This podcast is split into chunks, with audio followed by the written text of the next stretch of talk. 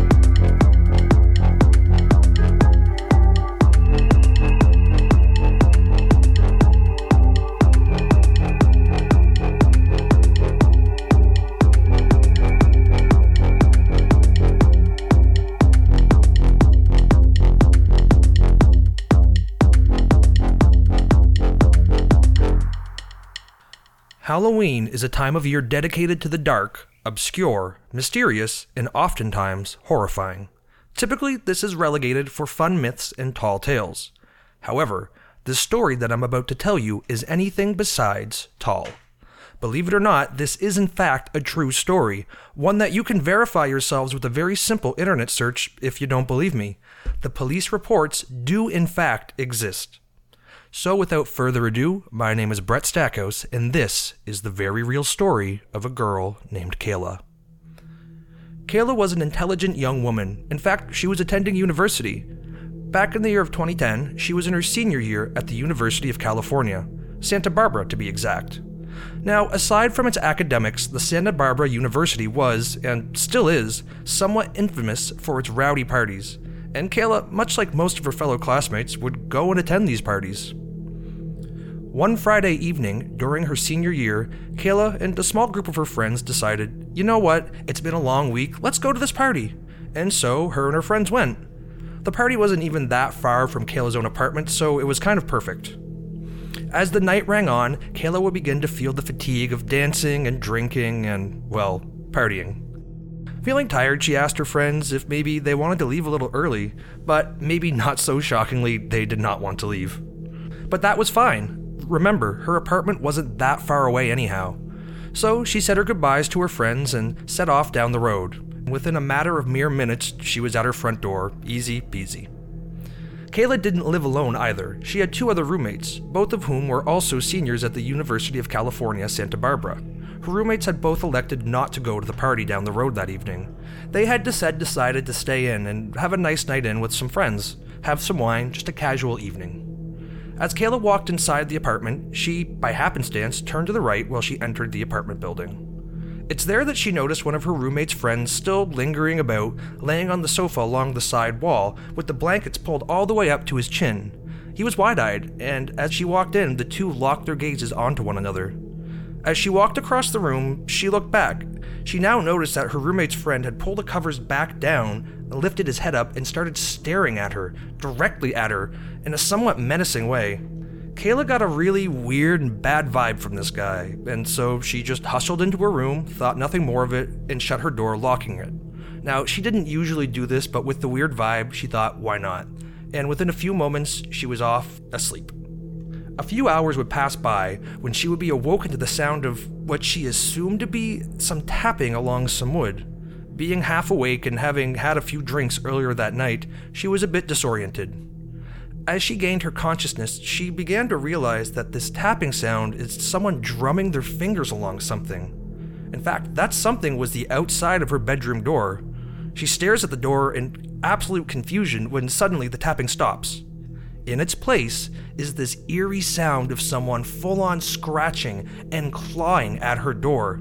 She begins to think, okay, is it my roommate's friend playing some stupid prank? Should I tell him to stop? I'm gonna tell him to stop.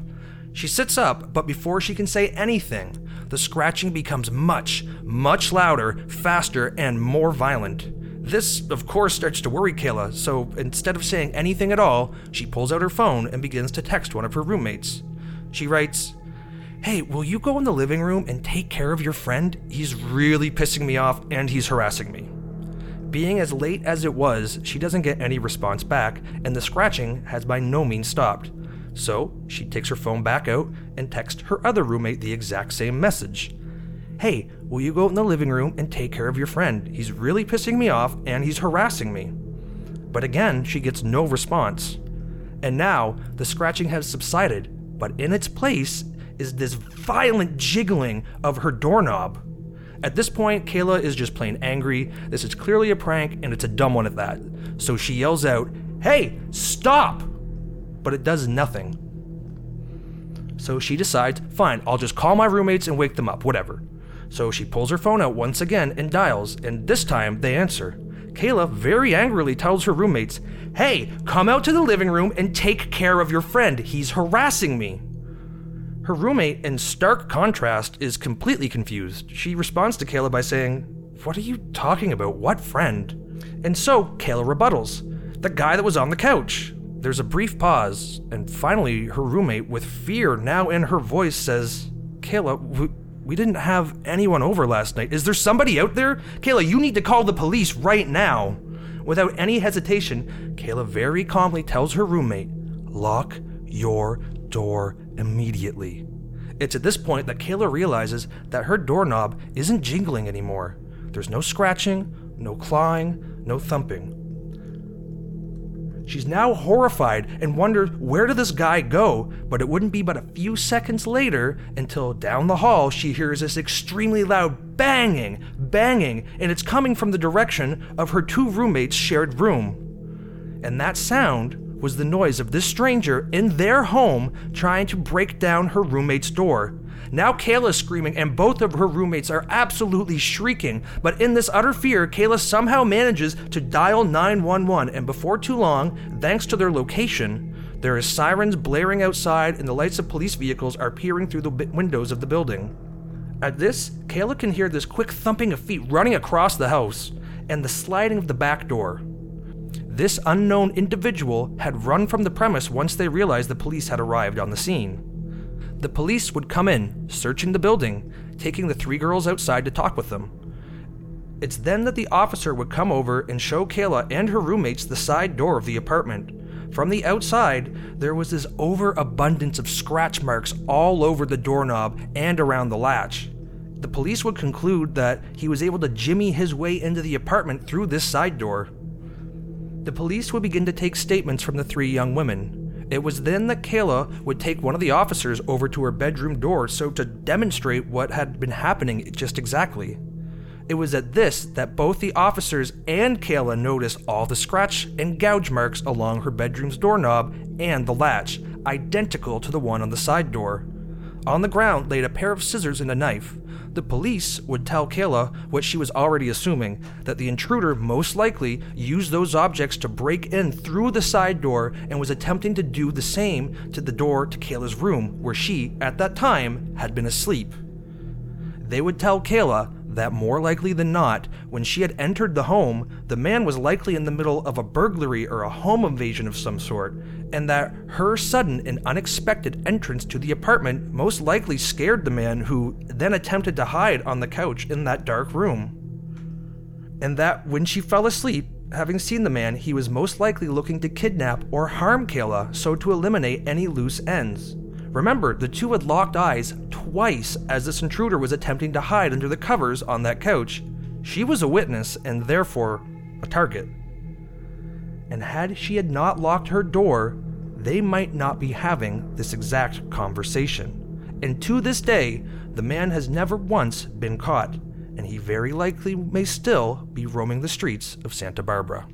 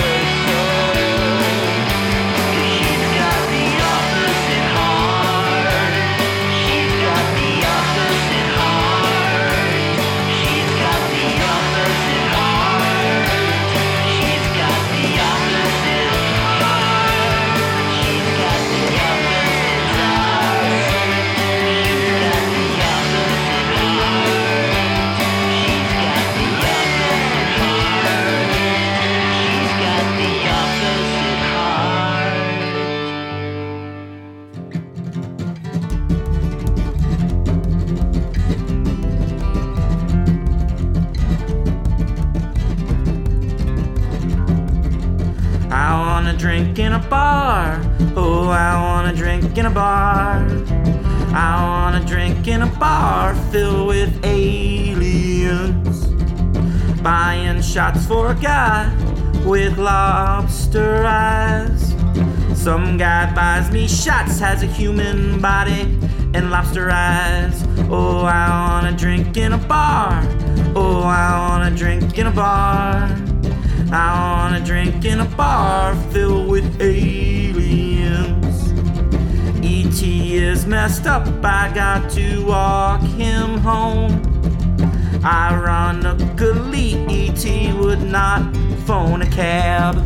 Oh, I wanna drink in a bar. Oh, I wanna drink in a bar.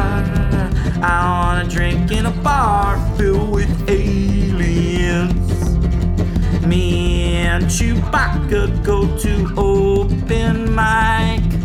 Chewbacca kills a guy who sings sublime. Oh, I wanna drink in a bar. Oh, I wanna drink in a bar. I wanna drink in a bar filled with aliens.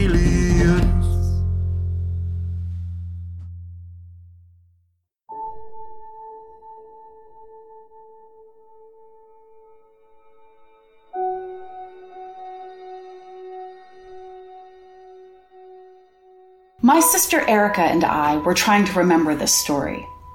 We forget a couple details, but this is what I remember. There is a story told by the children of a particular town of the woman who went to the store and never made it home. On the way to pick up her bread, milk, and butter, her car broke down on the tracks at a railroad crossing, the lights of a locomotive closing fast, the whistle screaming. In the collision, the woman's legs were severed from her body. When police arrived, only the legs could be found in the wreckage, and the torso was never located. Some time later, two children, Jack and Lacey, were having a campout in their backyard.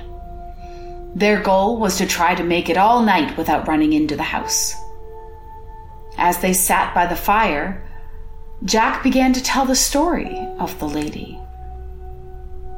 The legend of the lady had grown, and it was now known that you will hear click, clack, slide.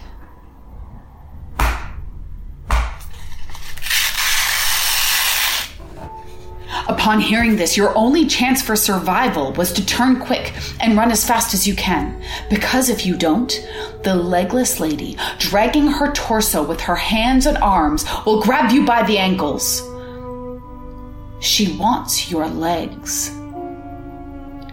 She was a well known haunt to the people of this town, pursuing children in particular, as her own children never came looking for her after the accident she was left a wretched, angry soul, seeking retribution from the town. Jack and Lacey's parents interrupted their storytelling to ask them if they wanted to run to the store before sundown to pick up a few items. As a reward, they could also go get marshmallows for their fire, but they had to go there and come straight back before dark. Uh, the children shrugged off the story, headed to the store. But on the way back, they both heard the terrifying sound.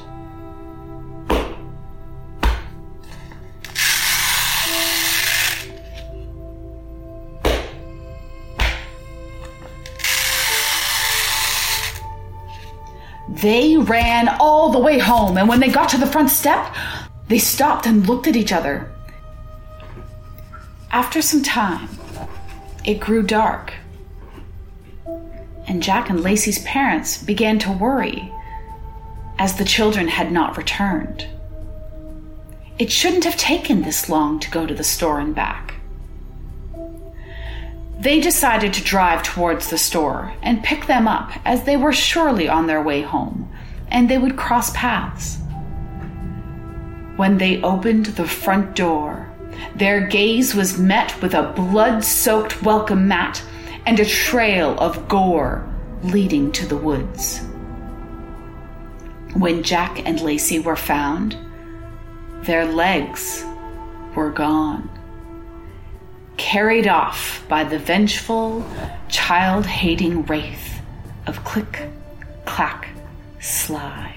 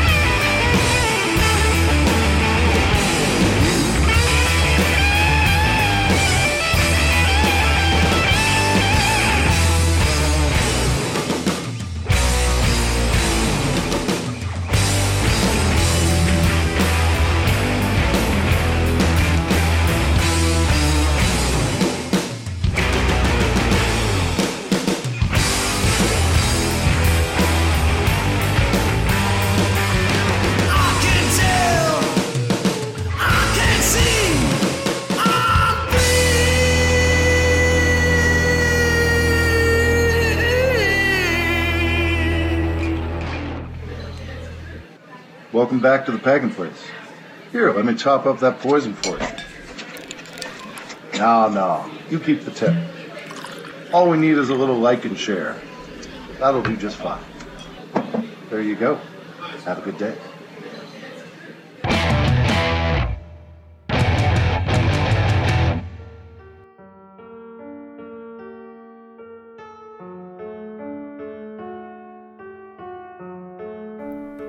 Amongst the teacups and old books you lie, a sticker advertising your imagined worth.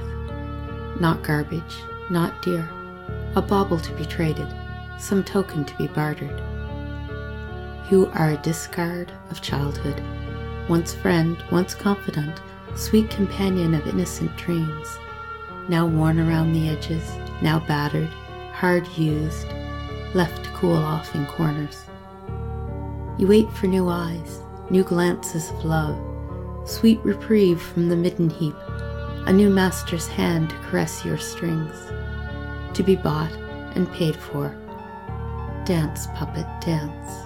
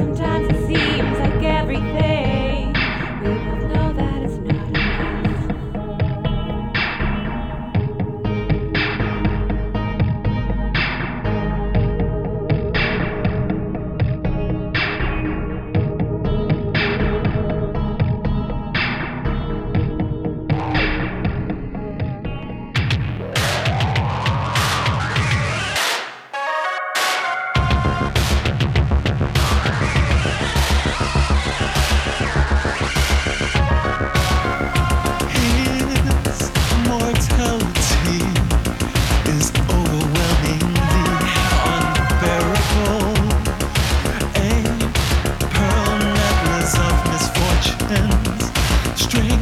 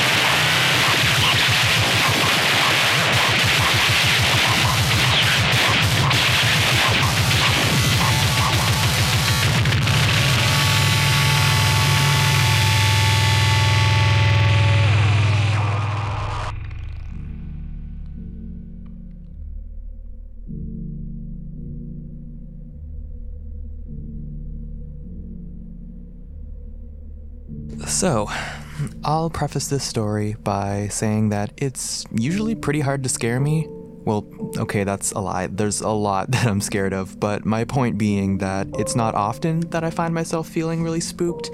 Uh, but one thing that does freak me out and if you're anything like me, maybe you know what I'm talking about, is that feeling that you're losing your mind. You know, that feeling that you've somehow lost the plot, no one's taken notice yet, you're just floating in space. Uh, keep that idea in your mind as I share this story with you. So, I'm often prone to really vivid dreams and nightmares, um, but it's usually never anything to write home about. You know, an endless hallway full of spiders here, a psychedelic space epic there, nothing too memorable. Uh, what I'm about to tell you, though, I don't think I'll ever forget. It had been a week just like any other. Uh, the only noteworthy detail I really remember is that I'd been having like particularly vivid dreams pretty much every night, uh, which in hindsight was a little weird, uh, but it was nothing overly memorable, so I didn't think anything of it at the time. So uh, by Friday, when I was getting settled into bed that night, I wasn't really expecting anything out of the ordinary. However, not too long after I felt myself drift off, I found myself uh, waking up again, we'll say, in a whole different bed in a different house, surrounded by these strange people who didn't look like anybody I knew, but somehow they were all familiar to me. Uh, it, it was like people that I was already acquainted with, people that I was familiar with, but everything was just a little bit different.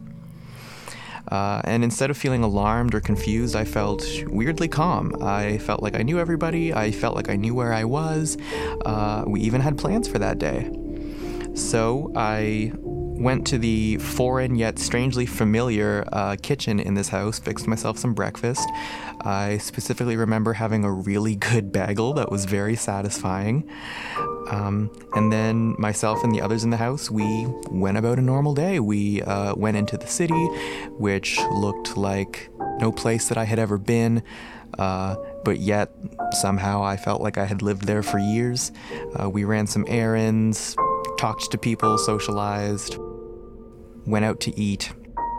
Totally normal day. Uh, then we came back, hung out, conversed, uh, and then I remember we were watching a movie, and suddenly, you know, we realized how late it was, and we all just kind of started to drift off past that point with the, without even turning the movie off. So again, I woke up, having seemingly slept yet again in this strange house that I was sharing with these strange, unfamiliar people, still in this, you know, different surroundings, different environment. And I remember the house was really quiet. It seemed like everybody else had already left. Uh, so I got out of bed, I went down to the kitchen, and I found a cake and a note saying, Oh, like, we didn't want you to miss out, so here, have a slice, you know, we'll all be back after work. And so I thought, okay, and I had myself a slice of the cake. Uh, I specifically remember it being also quite good, quite satisfying. And I just kind of had a normal day around the house. I watched some television, did some chores, just kind of schlumped around the house.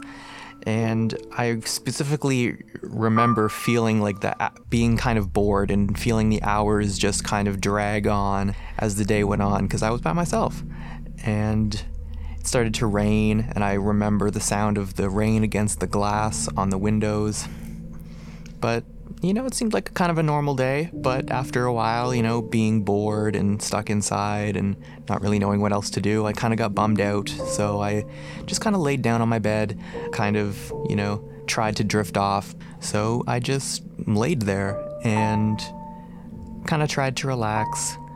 Uh, I remember once again, you know, hours went by, it got dark, it was nighttime again. Eventually, I got tired and started to drift off. I remember just laying on the bed and staring out the window that was all splattered with rain, seeing just this dim street light outside illuminating the stretch of street that, again, was no place that I had ever actually seen, but it looked and felt somehow familiar. And after a while, I must have drifted off and fell into a dream or something like that because I just remember seeing just kind of the usual like nonsense images and colors that you might see kind of as you're dreaming, you know, just about to wake up or something. And then I remember just my eyes flinging open and I'm looking around and I was confused because now I was in my regular bed in my usual house, my normal, usual surroundings. But I still vividly remembered everything that I had done for what felt like the past two days uh, in this strange uh, dream world of sorts. I remember I picked up my phone and checked the time. Um, I'd only been asleep for my usual, like, eight or so hours. And that's when the confusion really set in. I was like, am I crazy? I what like how did I just experience 2 days worth of life in this strange place when I've only been asleep for 8 hours, you know? How why, how do I still remember all of this as if it were actual memories rather than just uh, dreams? Needless to say, as you can imagine, I felt particularly insane for the first half hour or so after I woke up. Weirdly, there was almost this kind of sadness at this lack of closure in this other life, I guess. And I mean, clearly, once I got my bearings again, those feelings all started to fade away. But to this day, I still vividly remember so many elements of that. I remember feeling the time pass. I remember eating that food and how good it tasted. I remembered going on all these errands in town. I remembered watching a movie with these strange people. I could probably draw them if I knew how to draw. Again, it's almost as if it were a memory rather than just a dream.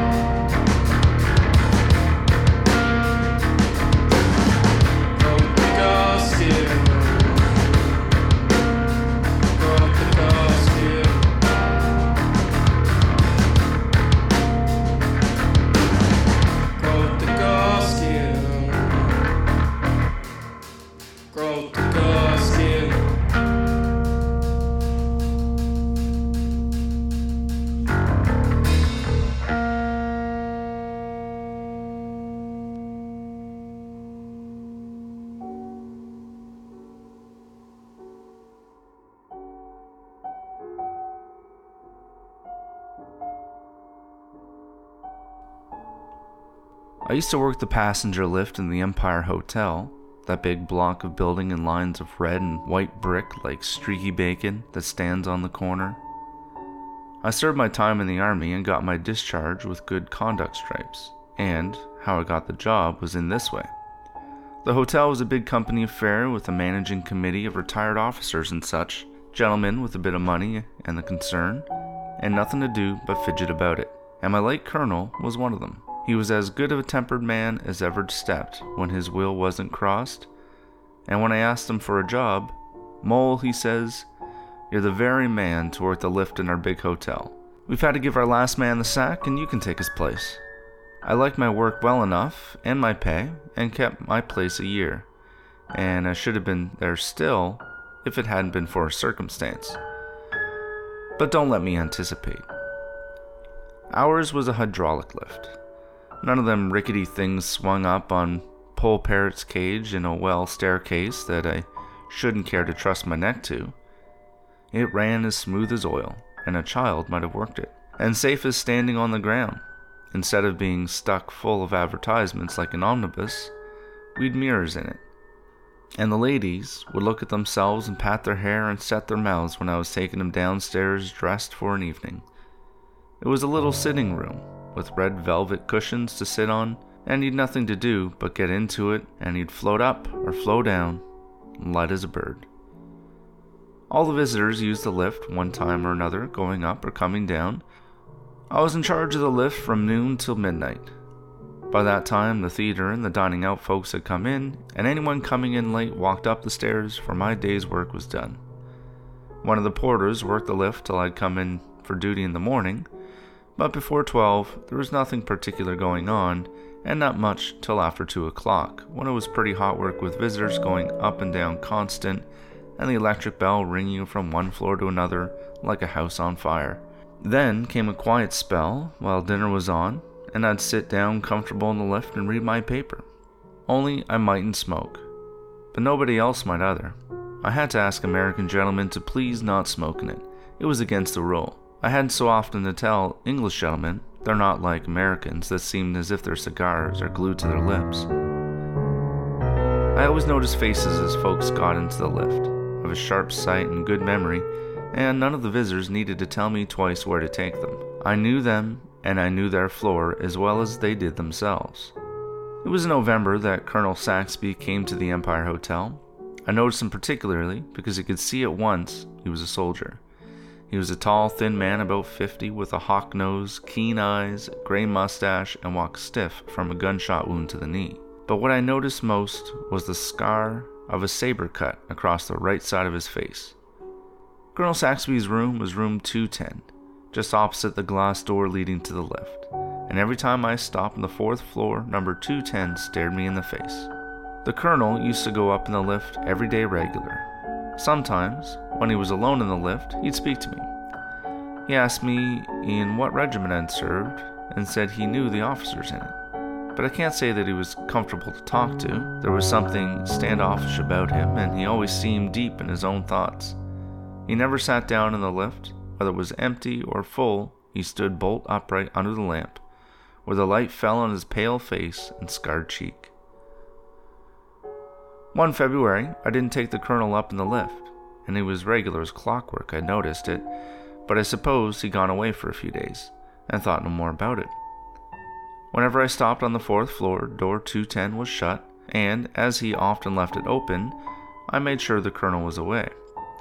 At the end of the week, I heard the chambermaid say that Colonel Saxby was ill. So thinks I, that's why he hasn't been in the lift lately. It was a Tuesday night, and had an uncommonly busy time of it. It was one stream of traffic up and down, and so it went the whole evening. It was on the strike of midnight that I was about to put the light on the lift, lock the door, and leave the key in the office for the man in the morning when the electric bell rang out sharp. I looked at the dial, saw I was wanted on the fourth floor. It struck twelve as I stepped into the lift. As I passed the second and third floors, I wondered who might be that rung so late and thought it must be a stranger that didn't know the rule of the house. But when I stopped on the fourth floor and flung the door open of the lift, Colonel Saxby was standing there wrapped in a military cloak. The door of his room was shut behind him, for I read the number on it I thought he was ill in his bed, and ill enough he looked, but he had his hat on, and what could a man that had been in bed ten days want with going out in a winter midnight? I don't think he saw me, but when I'd set the lift in motion, I looked at him standing under the lamp, with the shadow of his hat hiding his eyes and the light full on the lower part of his face. It was deadly pale, and the scar on his cheek was showing still paler. Glad to see you're better, sir, said I, but he said nothing and I didn't like to look at him again. He stood like a statue with his cloak about him, and I was downright glad when I opened the door of the lift to let him out into the hall. I saluted as he got out, and he went past me towards the front door. The colonel wants to go out, I said to the porter, who stood staring, and opened the door, and Colonel Saxby walked out into the snow. That's a weird go, he said. It is, said I. I don't like the colonel's looks. He doesn't seem himself at all. He's ill enough to be in his bed, and there he is going out on a night like this. Anyhow, he's got a famous cloak to keep him warm, I say. And as we spoke, there came a loud ring at the doorbell. No more passengers for me, I said, and I was really putting the light out this time, when Joe opened the door and two gentlemen entered that I knew at a glance were doctors.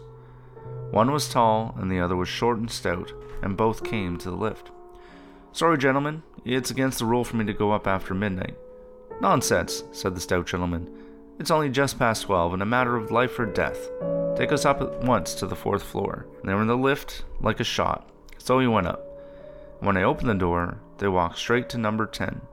A nurse came out to meet them, and the stout doctor said, No change for the worse, I hope? And I heard her reply, The patient has died five minutes ago, sir. Though I had no business to speak, I followed the doctors to the door and said, There's some mistake here, gentlemen. I took the colonel down in the lift since the clock struck 12 and he went out. The stout doctor said sharply, A case of mistaken identity. It was somebody else you took for the colonel. Begging your pardon, gentlemen, it was the colonel himself, and the night porter that opened the front door for him knew him as well as me. He was dressed for a night like this with his military cloak wrapped around him. Step in and see for yourself, said the nurse. I followed the doctor into the room, and there lay Colonel Saxby, looking as I had just seen him a few minutes before. There he lay, dead as his forefathers, and the great cloak spread about him over the bed. I never slept that night. I sat up with Joe, expecting every minute to hear the colonel ringing the front door bell. Next day, every time the bell for the lift rang sharp and sudden, a sweat broke out on me and I shook again. I felt as bad as I did the first time I was in action. Me and Joel told the manager all about it, and he said we'd been dreaming. The colonel's coffin was smuggled into the house the next night. Me and the manager and the undertaker's men took it up in the lift. They carried it to number 210, and while I waited for them to come out again, a weird feeling came over me. Then the doors opened softly, four men carried out the long coffin straight across the passage and set it with his foot towards the door of the lift. I can't do it, sir, I said. I can't take the colonel down again. I took him down at midnight yesterday, and that was enough for me. Push it in, said the manager, speaking short and sharp. Before he closed the door, he said, Mole, you've worked this lift for the last time, it strikes me. And I had. For I wouldn't have stayed in the Empire Hotel after what had happened, not if they doubled my wages, and me and the night porter left together.